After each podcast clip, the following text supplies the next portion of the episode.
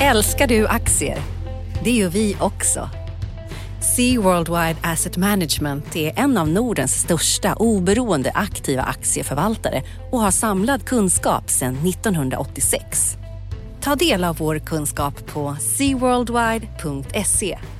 Bokstaven C, worldwide.se.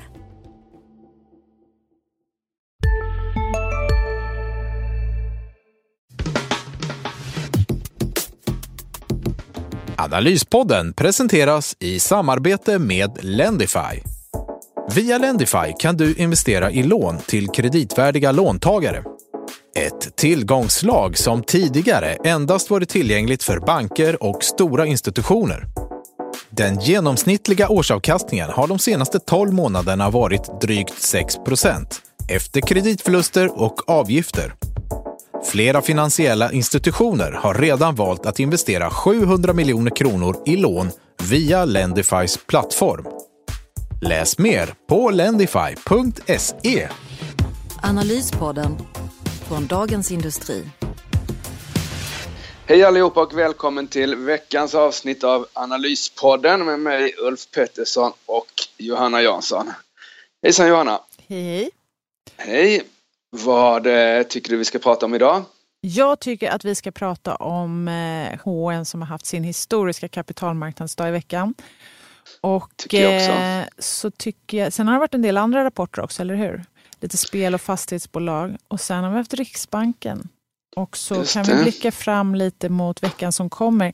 Det som är fokus på marknaden just nu, det är ju just eh, ja, men, lite det som präglar H&M kanske. Strukturomvandling, möjlighet att höja priser, hur går det med marginalerna och lite sånt där. Ja, det finns en del att snacka om. När vi sitter här på fredagsmorgonen så är börsen upp igen och vi hade en eh, ser ut som det nu håller i sig över, över hela fredagen här eh, så kommer vi vara upp eh, nästan 4% i alla fall en bra bit över 3% vilket är den bästa börsveckan på ett år faktiskt. Så det, det, är är, efter det är en av de sämsta, eller hur? Efter, ja, precis. Vi har ju haft tre, tre veckor med nedgång här och eh, från, från toppen till botten så att säga här under året så var det ett fall i Stockholm på nästan 10 och i USA var det väl lika mycket. Det är ju USA som egentligen har varit så att säga orosmolnet men eh, vi har fått vår, vår, vår, vår släng vi också förstås. Men berätta, Så är det- det här bara stissiga eh, handlare som gör det här eller vad säger du? För är, det, är det rimligt att det ska... Det, ja, det är nog en kombination av stissiga handlare och eh, inte mänskliga handlare utan nog ganska mycket datoriserade stissiga handlare och, eh,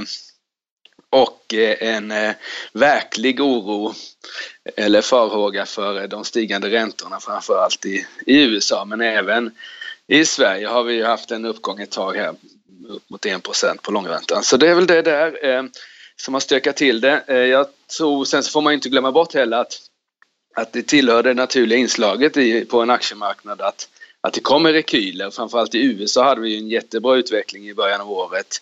Eh, och även i Sverige gick det uppåt eh, och att det faller 10% det brukar det göra det någon gång om året. Och det kom väl kanske lite tidigare än vanligt eh, den här rekylen. För jag tror faktiskt bara att det är en rekyl eller det är så jag... Så Ett jag hack i kurvan på vägen upp? Ja, ett hack i kurvan på väg upp. Sen har jag väl kommit ganska långt upp i, i, i börs, börsuppgången också, men jag tror inte vi har kommit hela vägen. Eh, vi är ändå inne i en, det kan vi prata lite om också, vi är ju inne i en fortsatt stark konjunktur och sådär och eh, så länge vinsterna stiger så tror jag börsen stiger och sen brukar börsen vara ett halvår före konjunkturen så, så eh, någonstans när när, när man börjar se att, att vinsterna planar ut oss kanske man ska överge börsen men inte, inte än. Jag tror att det kan bli, eh, eh 2018 kan bli ett positivt börsår också så får vi se, 19 känns väl lite svårare men det är ju långt dit. Eh, men vad tycker du då? Är du bullish till, till någonting här? Jag är ju, kommer ju från räntemarknaden ursprungligen så jag är alltid negativ. Alltså Ja. det, det, det, det är så, man är optimistisk på börsen och pessimistisk på räntemarknaden. Nej, men jag tänker att det, jag är inte så orolig för det här med inflationen. Det var ju det som var skälet till eh, den liksom första vändan med negativt börssentiment här som du sa för ett, någon vecka sedan. Uh -huh. Jag tänker att det är värre om det är så att räntorna stiger utan inflation. Alltså att det kommer inflation nu i det här läget, sent i konjunkturen med liksom en bra tillväxt i ryggen Eh, det är ju positivt. Jag menar, skulle vi inte få stigande löner då kommer vi få politisk oro istället. Så det skulle ju vara dåligt. Men vad är det som skulle göra att vi skulle kunna få stigande räntor och ändå eh, låg inflation, alltså positiva realräntor? Vad är, det, är det då de här återköpen vi har pratat om väldigt, väldigt ja, ofta? Men dels Ja men så är det. Till exempel att man eh, börjar att eh, Donald Trump måste låna upp mer pengar mm. och ingen vill låna ut till honom. Det skulle ju kunna vara, det är en grej. Och sen så att centralbankerna så småningom, eller liksom nu håller på att dra ner på sina eh, tillgångsköp och Fed Förut sa man att de tryckte pengar, nu bränner de ju pengar därför att de slutar återinvestera för fall och det betyder att de låter liksom de här likviditeten försvinna från marknaden. Ja. Det är en grej som drar upp så här riskpremier på marknaden, ska göra. Eh, och då vill man ju kanske att, det man inte vill är att det här ska gå för fort helt enkelt. Att, eh, men, men jag tänker det är inte inflationen tror jag egentligen som man ska vara så rädd för. Eh, utan det att vi får lite inflation nu, det, jag menar, då har ju företagen, så länge de har möjlighet att liksom föra vidare de här prisökningarna, eh, det är bättre än, än alternativet. Eller vad säger du? För jag menar, annars blir det ju bara marginalpress. Jag menar, om lönerna stiger och du inte kan föra vidare dina kostnadsökningar, det vore ju sämre. Ja, det vore det sämsta. Å andra sidan så kanske liksom det är inte, det är inte lön Tittar man, eh, och det kan ju du den statistiken bättre än jag, men är det inte så att lönerna har ju faktiskt ökat väldigt, väldigt lite under en lång, lång, lång tid. Man brukar ju Exakt. säga att, att är det några som har varit vinnare så är det ju liksom snarare kapitalisterna än arbetarna om man ska liksom bli lite klasspolitisk här. Så, så att, att, nu, att nu lönerna ökar lite grann, det tycker jag inte liksom det är väl, det är väl liksom väldigt naturligt med, en sån lång period av stigande företagsvinster och väldigt låga löneökningar. Och lägger man till då att arbetslösheten är väldigt, väldigt låg så så tycker inte jag det är orimligt. Sen så får det kanske inte bli löneökningar som, som är, liksom, är för långt bort ifrån produktivitetsökningarna eller vad man ska säga. Men, men eh, håller de sig men på 2-3 Precis, nu blir det här nästan en filosofisk diskussion kanske. Men, men, eh, men jag tänker att om man, om man som börs... ja, men, men jag tänker som, som investerare då, som aktieägare. Det är ändå så att du och jag verkar överens om att det här är liksom normalt och det är, det är ingen fara med lite inflation och lite högre löneökningar när det gäller värderingar och sådär. Men, men det är ändå så att det är ett trendskifte. Alltså om man tänker att lutningen på den här inflationskurvan från att ha pekat neråt, neråt, neråt, neråt, neråt väldigt länge så har vi liksom ett trendskifte där inflationen, den kommer inte stiga jättemycket men den slutar, den är inte på väg ner längre på samma sätt. Och samma gäller räntorna, de kommer inte, det finns ingen som gör en seriös prognos av någon sån här superuppgång i räntorna. Men däremot så är det helt plötsligt så att från att ha fallit hela tiden liksom under nästan 30 år så ser man en stabilisering och sen en liten uppgång här. Och då blir det ändå ett momentumskift. Är det det som gör folk nervösa? Att man måste liksom allokera om, göra någon slags Ja, det, det är väl det som sektorrotation för att använda ett sånt här buzzword som dyker ja, upp då, då. Ja, det är väl det som kanske gör folk nervösa. Sen tycker jag inte man ska liksom använda för stora ord här, för det var liksom det var ju de här datorerna också som var inprogrammerade. Vi har ju haft unikt små rörelser på aktiemarknaden här. Det var ju, gick väl liksom hundra dagar, om jag inte minns fel, eh, utan att vi hade en dag där börsen rörde sig mer än en procent och sen så helt plötsligt så började det röra sig lite och så blir det för självförstärkande till följd av mycket ETF och algoritmhandel. Att, att när liksom när, när eh, aktierna börjar liksom passera väldigt snäva eh, toleransintervall, då börjar liksom datorerna jobba på riktigt och så blev det då den här lilla flashcrashen eller vad vi ska säga, den här 8-procentiga fallet helt plötsligt på, på New York-börsen. Och, men nu börjar man liksom kanske finkalibrera de här datorerna och det börjar liksom Rörelserna är större än vad de har varit historiskt men de är ändå hanterbara. Och jag tror inte vi ska liksom över... Jag tror inte det är liksom ett trendskifte det här. Det finns ett trendskifte som du sa i de här eh, inflationsförväntningarna att de inte faller och, och att lönerna ökar också trendskifte. Men jag tycker inte vi ska liksom... Jag tror inte det är, inte en ny trend på Nej, börsen. det är lite, lite för lite och lite för tidigt och ganska mycket naturligt att det sker för att det ska liksom kännas, kännas som något som kommer liksom en svart svan här. Liksom. Det tycker jag inte det känns som. Nej, men det håller jag med om. Men... Nu är det intressant att, att om man kan, och det är ju, det är väl bra, då har ju vi efter pratat, det är väl bra om vi får tillbaka en normaliserad ränta där som liksom som täcker inflationen och lite till så att säga för att man ska välja att låna ut pengar istället för att till någon, så får man en, en ränta plus inflation på någon procent så är väl det den bästa av världar. Och då har vi ändå vinstökningar i börsen som är högre än eh, den real, eh, högre än så att säga ränt, ränteavkastningen. Då är det som det ska vara och då tror jag börsen kan fortsätta upp en bit till. Men eh, det farliga är ju som du säger om, om eh, produktiviteten är låg, vinsterna inte blir vad den blir, men räntan stiger och vi får liksom då är det ju, då är det ju liksom jobbigare. Så produktiviteten är superviktig och eh, de här löneökningarna tycker jag är väl motiverade utifrån börsvinster och då implicit den produktivitet som har funnits i företagssektorn sista åren. Apropå datorer, så en sak som datorerna kan göra numera då är att använda sina algoritmer för att välja ut de tillgångar som är mest känsliga mot till exempel stigande inflation eller stigande räntor. Mm. Eh, och då blir det ju väldigt så här, det blir lite svarta lådan. Det finns eh, en del analyser som har kommit ut sista veckan som säger att ja, men, de här bolagen är bra om man nu tror på lite högre inflation och lite högre räntor. Men man vet liksom inte riktigt egentligen varför utan det är bara sådana som har gått bra under tidigare perioder. Ja. Ehm, och eh, det finns en sån här algoritmanalysfirma som heter Quant Insight som blev citerad på Bloomberg här i veckan som bland annat valde ut svenska Sobi som rapporterar nästa vecka som ett av sådana här bolag som skulle liksom tjäna på lite ökad volatilitet och sådär. Och det finns ju, men det, liksom skälen till det vet man ju inte riktigt utan det är som sagt bara att det råkat korrelera med sånt tidigare. Det, det, men vad var... tänker du, så här, vilka bolag är liksom,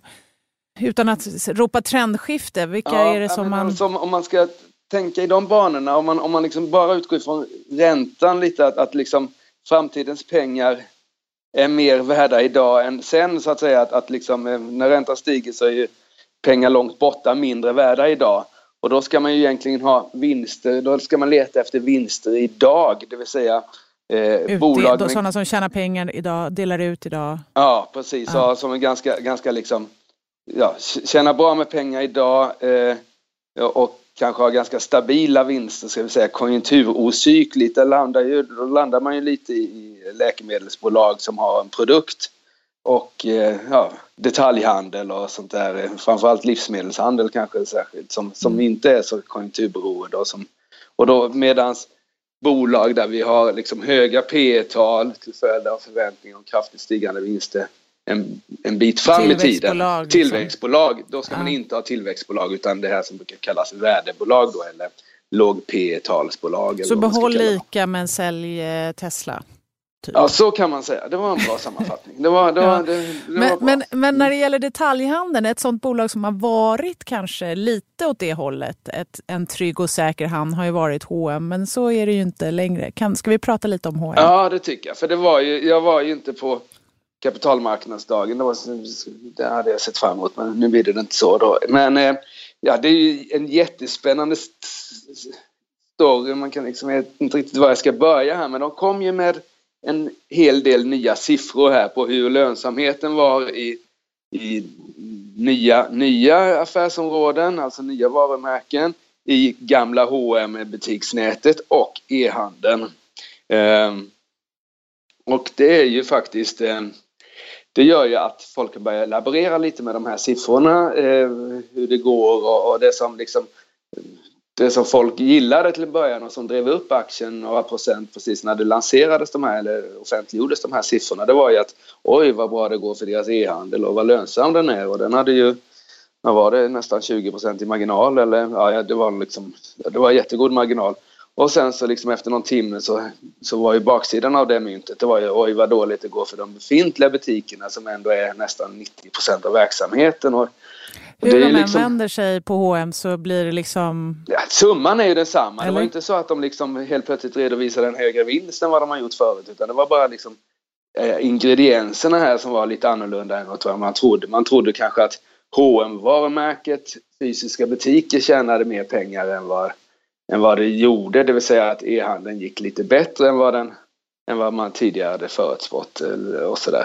Och det är ju, eh, vad ska vi säga, jag tyckte att de där siffrorna var ganska upplyftande för jag tror, är det någon som har liksom möjligheten i alla fall, sen återstår det att se om de har förmåga, men de har i alla fall förutsättningarna att vända på det här H&M. Det är ju, det är ju H&M för de har kapital, de har en massa eh, schackpjäser att börja flytta på. De har liksom 4700 butiker. Det är mycket svårare för en kedja som har 30 butiker att liksom ställa om till e-handel och hitta någon Vilka slags... tänker du på då som ja, kontrasten? Och, ja, alla, alla andra. Vi kan ta Kappahl och R&B och, och Lindex. Alltså H&M har ju H&M kan ju dra ner lite på sitt butiksnät, göra det lite mer grovmaskigt men ändå ha det så finmaskigt att, att folk besöker en hm butik och kan hämta ut sina grejer där om man vill. För jag tror att man kommer försöka göra mer och mer så att man ska hämta ut i butiken så man får in trafik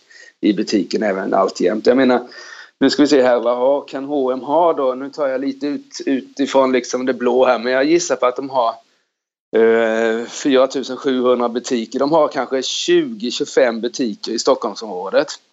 Och om de skär ner det till 15 så, så tror jag ändå folk, alltså det är klart att försäljningen kommer minska lite men per butik kommer den ju öka då för jag tror att folk kommer gå de där 300 meter extra till en annan hm butik Och jag tror mm. att det finns en väldig potential att spara pengar där framöver genom att eh, lägga ner butiker och det är då framförallt i, i Europa där man har blivit lite för finmaskig på en del ställen. Eh, där man har varit väldigt, väldigt länge.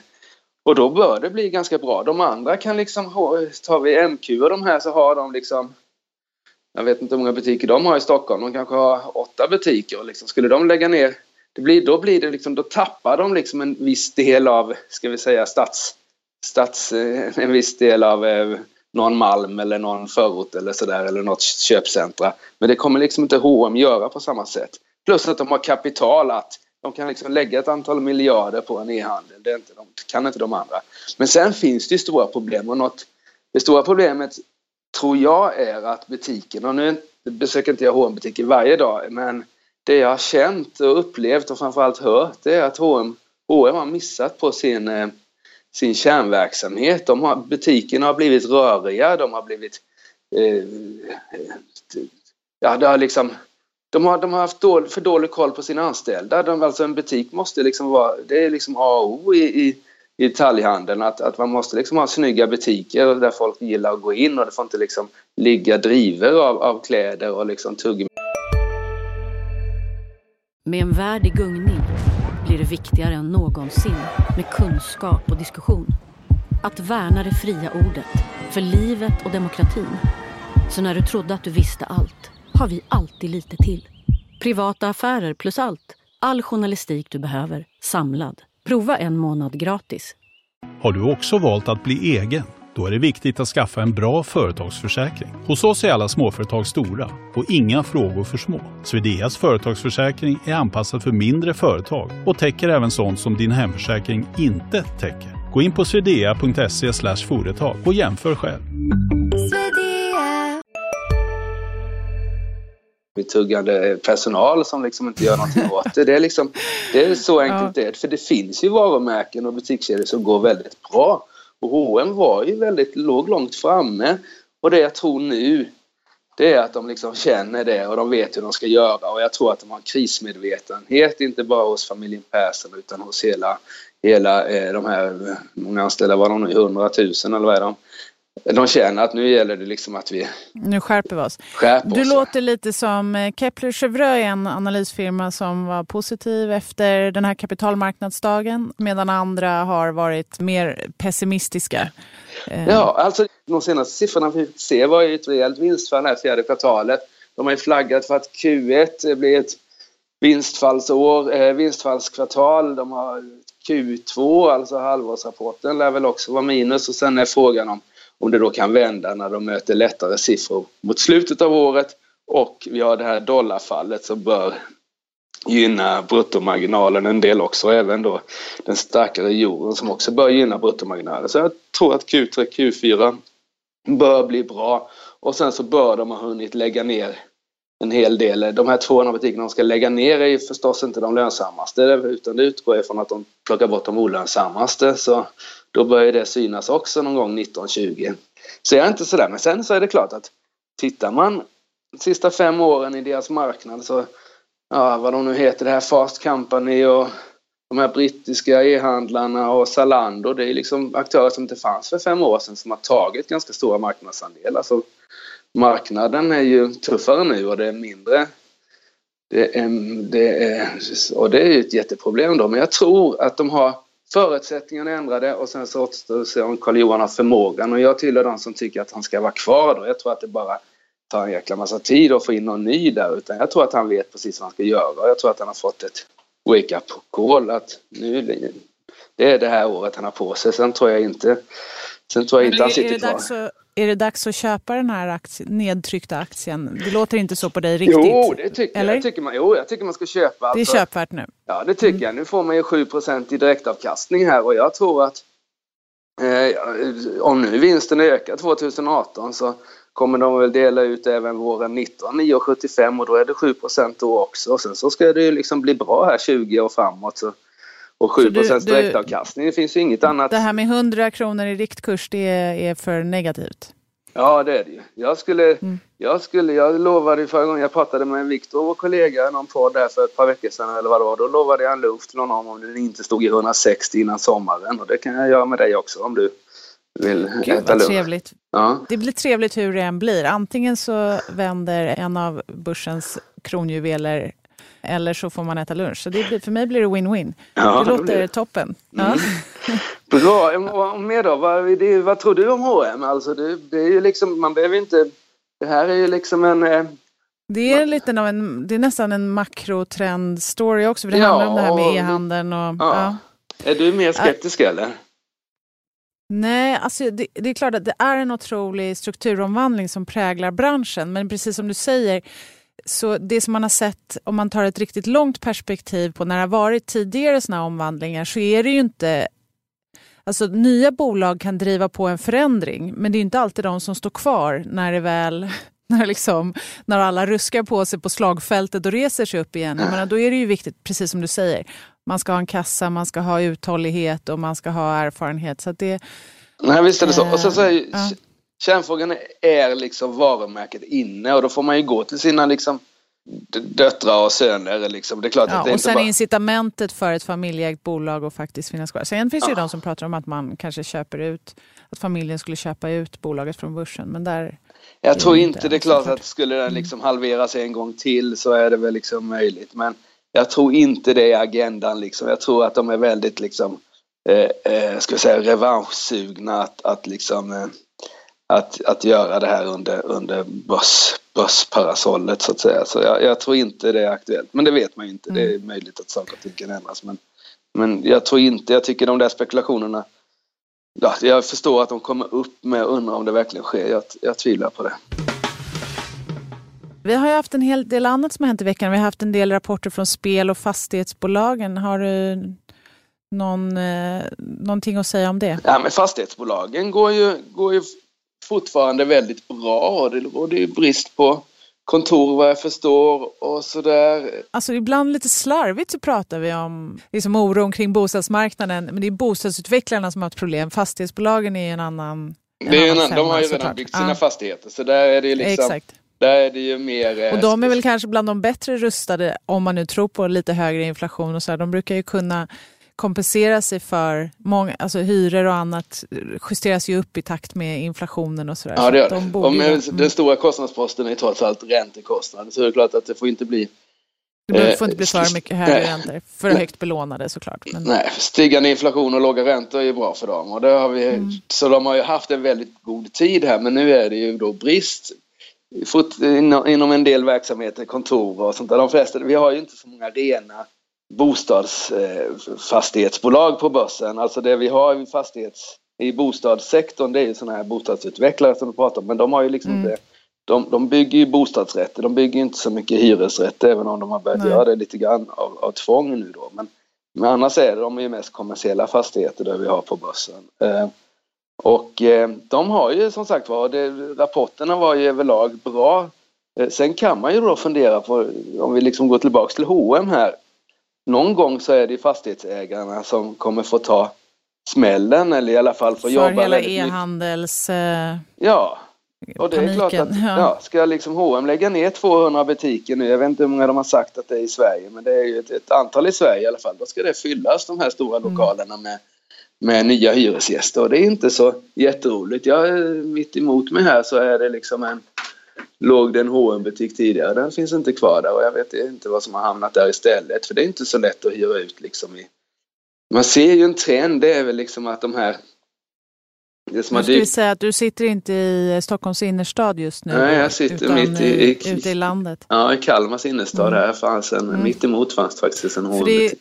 Precis, det är ju stora skillnader såklart ute i landet och i storstäderna. Än så länge så har Ja. vi den här. Och där kommer man också något som liksom H&M säkert kommer göra. Ett tag så var liksom trenden större och större butiksytor.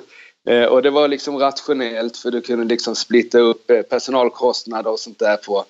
Så det utgjorde, utgjorde en mindre andel av eh, liksom eh, men det tror jag att man har gått ifrån lite nu om man inte liksom utan man försöker nog liksom gå till fastighetsägaren att och skala bort ett par hundra kvadratmeter som inte behövs och sådär för att sänka hyran. Och det där så alltså att vara hyres Ja, fastighet är ju jättebra för räntan är så låg och sådär men, men det är klart att de får jobba lite mer nu kommer få göra för att få in nya hyresgäster, det tror jag ju. Framförallt butiker. Eh, kontor verkar ju gå ganska hyfsat bra fortfarande. Ja, för det är ändå så här. Vi hade Riksbanken i veckan också. Det var ju ett icke-besked på ett sätt därför att de lämnade räntan oförändrad. Men de behöll ändå den här prognosen om att någon gång senare i år så ska räntan krypa uppåt. Och Mm. eh, det var lite splittrat liksom, besked. För att en ledamot röstade faktiskt för höjning för första gången sedan 2011. Just det. Samtidigt så andades hela eh, den penningpolitiska rapporten och även presskonferensen av liksom osäkerhet om den här höjningen verkligen ska komma senare i år eller inte. Så att det var lite splittrat och en lite osäker liksom centralbank med lite så här dåligt självförtroende när det gäller inflationen. Men det är ändå så, det som vi var inne på här i början av podden, att något av ett trendskifte är det ändå. Eh, även om liksom, det inte betyder att inflationen ska rusa i höjden och inte räntorna heller så är ändå riktningen är uppåt för första är liksom- gången det, på det länge. finns råder inget Ja. tvivel om att räntan ska upp längre i alla fall. Nej. Så kan man väl säga. Och så får vi se när den slutar då. Och det är klart att, att blir det inte för, för allvarligt så kommer ju aktier vara, vara bra. Låt säga att vinsterna ökar 10% i år. Det är klart att det är svårt att se att börsen skulle liksom falla då om räntan i Sverige liksom eh, stannar på ja, tioåringen eh, stannar på en och en halv procent eller en och, Ja, Ja, men och det som vi 1,75 pratar om är ju från Riksbanken, som de pratar om är att de liksom bryter igenom nollstrecket först om ett år ja, och eh, når ungefär 1 Mm. procent styrränta då om eh, ja, mer än två år. Så att det, ja.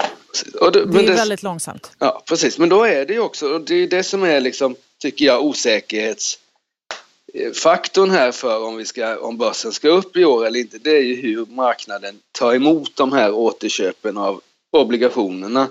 Eftersom det är något som vi inte har gjort förut i den här nivån då. Och kommer det liksom sätta större press på, ja, kommer det höja räntan eh, och sänka obligationspriset mer än vad vi förväntar oss Ma- idag. Och för då det, det är möjligt. Alltså jag, för mig känns det självklart att den här marknadsoron bottnar i den här förändrade likviditeten på något sätt. Mm. Ja. Alltså det, sen är det klart att det är extremt svårt att kvantifiera och vi kommer inte veta exakt hur mycket. Vi vet väldigt lite om vad Fed egentligen gör. De har ju bara sagt att de ska sluta återinvesteringarna upp till en maxgräns.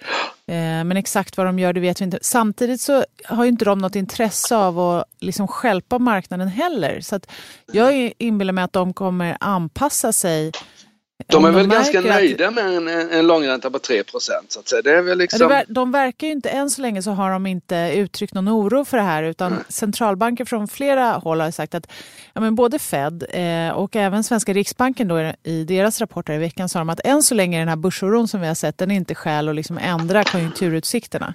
Sen brukar ju centralbanker inte vara kanske de mest eh, snabbfotade när det gäller marknadsoro men än så länge så har de inte uttryckt någon större oro. Det som är intressant är att eh, en centralbank i ett grannland, nämligen Norge, som är lite, kanske lite mer på tårna när det gäller marknadsutvecklingen. Jag vet inte, det kanske beror på att de själva har sin stora oljefonder, de liksom de är... följer marknaden på ett annat sätt. Jag vet inte, men de, de är lite mer eh, ja, på alerten när det gäller mm. sånt här. De eh, hade en av sina företrädare som var ute här och pratade nyligen och sa just att ja, men den här, man kan inte utesluta att marknadsoron fortsätter och i sånt fall så kommer centralbankerna säkert att ta hänsyn till det här på något sätt. Alltså man kanske anpassar sina återinvesteringar, det här liksom tillbakadragandet av likviditet.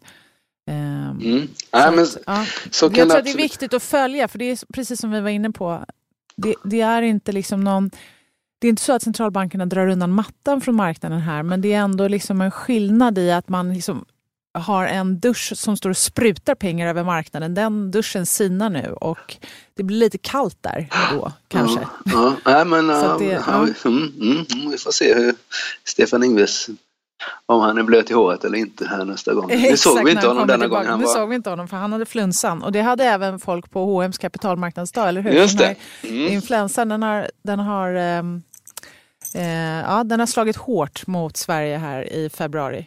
Så kan man säga. Och nästa vecka då, eh, vad, ja. vad, kommer du ägna din tid åt då, då Johanna? Ja, men det kommer lite såna preliminära inköpschefsindex som är intressant om man ändå tänker att vi vill ha en fortsatt då bra tillväxt i världen. Om vi ska ha lite högre räntor och vi vill tro på att liksom lite högre inflation och så där, att ändå ja, hjulen ska fortsätta snurra. Eh, jag tycker att man ser tidiga tecken i de här inköpschefsindexerna om att vi har den här avmattningen i konjunkturen, att den kommer här 2019 ungefär, om man ska blicka så långt framåt. Och eh, vi får se vad de säger då nästa vecka. Det är fortsatt höga nivåer, men precis här som då, det handlar om liksom, det är en nedgång, alltså en, eh, om så här teknisk uttryck, andra derivatan. Det vill säga ja, lutningen på de här kurvorna. Vi är fortfarande på plus men inte lika stort plus som vi var tidigare. Exakt, det ökar inte lika snabbt som det har gjort tidigare. Och det är de liksom skillnaderna man ser nu. Ja, så det kommer jag hålla lite koll på. De kommer på tisdag från en, en rad länder. Och ja. så blir det ju förstås eh, inflationssiffror från Sverige. Som Just också är lite intressant, intressant siffra. Och sen får vi också intressant riksbanksprotokoll i veckan som, eh, där vi får se varför Henry Olsson, då, en av riksbankschef, vice riksbankscheferna, varför han röstade för en höjning redan nu. Och också om han har några som verkar liksom, som skulle kunna tänka sig att hålla med honom här under året. Just det, och så har vi protokoll från eh, eh store, storebrorsan i väst också, från Federal Exakt. Reserve. Bra, så det mm. känns som det är makro som gäller här. Vi har ju en del rapporter kvar också men som sagt var nu börjar det bli mindre och mindre. Det är lite som ett Vasalopp att nu kommer liksom amatörerna lite grann här på slutet så då, då kanske vi inte kommer ägna så mycket tid åt dem. Eh, utan eh, rapportperioden kan man säga är liksom avgjord. Eh, de stora, alla stora bolag har kommit i stort sett eh, och var... Vi har ju betygsatt dem, eh, eller vad ska man säga, men betyget för eh, bolagsrapporterna, vad, eh, vad säger du? Ja, med reservation för att inte jag har läst alla då så skulle jag säga en, eh, och jag vet inte de nya betygssystemen i skolan heller, men om vi tar mina gamla betyg eh, så skulle jag säga en eh, en fyra nästan i alla fall, åtminstone en svag fyra tyckte jag det var. Mm. Eh, det var en aktieägarvänlig, eh, eh, aktieägarvänlig rapportperiod med väldigt höga utdelningar som vi får nytta av här i vår och eh, ja, den var, den var faktiskt mer bra än dålig tycker jag generellt. Mm. Och i fredagens eh, här på sajten och i tidningen Dagens Industri kan man läsa om eh, vår kollega Mikael Wilenius som gör en eh, sammanställning av verk, verkstadsbolagen. Mm. Och han tror att han tycker det är eh, högt värderat och slutet av uppgången men det finns utrymme att fortsätta upp ett tag till var väl liksom slutsatsen mm. ungefär. Mm. Inte för alla, men för några. Ja. ja, för de flesta. Ja, men spännande, vi får se. Men som sagt, eh, veckan som kommer kan man hålla lite extra utkik på inflation och centralbanker. För det ligger ändå där och pyr, ja. eller hur? Ja, det, är, det är absolut. Det är det som liksom börjar mm. stiga räntan eh, i USA, tioåringen är över 3% Då kommer mm. det liksom noteras på Dagens Industris första sida och kanske ha effekter på börsen också. Det är sannolikt har det. Mm. Men eh, så det, mm. det är makro som gäller nu en stund framöver här innan innan, innan rapporten av april och nästa rapportperiod Mm. tror jag. Ja, spännande. Vi ser fram emot det. Tills det blir nästa vecka så får jag önska en trevlig helg. Detsamma. Mm. Tack ska ni ha för att ni lyssnade på Dagens Industri och vi har andra poddar som man kan lyssna på också. En makropodd, en eh, eh, ledarskapspodd, Förluft och känsla och digitalpoddar. Så det kan ni ägna helgen åt också och titta på OS, det har ju börjat bra. Tack ska ni ha allihopa och ha en skön helg. Hej. Analyspodden från Dagens Industri. Podden redigerades av Umami Produktion. Ansvarig utgivare Lotta Edling. Analyspodden presenteras i samarbete med Lendify. Via Lendify kan du investera i lån till kreditvärdiga låntagare. Ett tillgångslag som tidigare endast varit tillgängligt för banker och stora institutioner. Den genomsnittliga årsavkastningen har de senaste 12 månaderna varit drygt 6% efter kreditförluster och avgifter. Flera finansiella institutioner har redan valt att investera 700 miljoner kronor i lån via Lendifys plattform. Läs mer på lendify.se.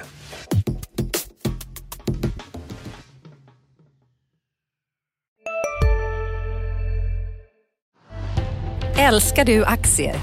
Det gör vi också. Sea Worldwide Asset Management är en av Nordens största oberoende aktiva aktieförvaltare och har samlad kunskap sedan 1986. Ta del av vår kunskap på seaworldwide.se. Bokstaven C, worldwide.se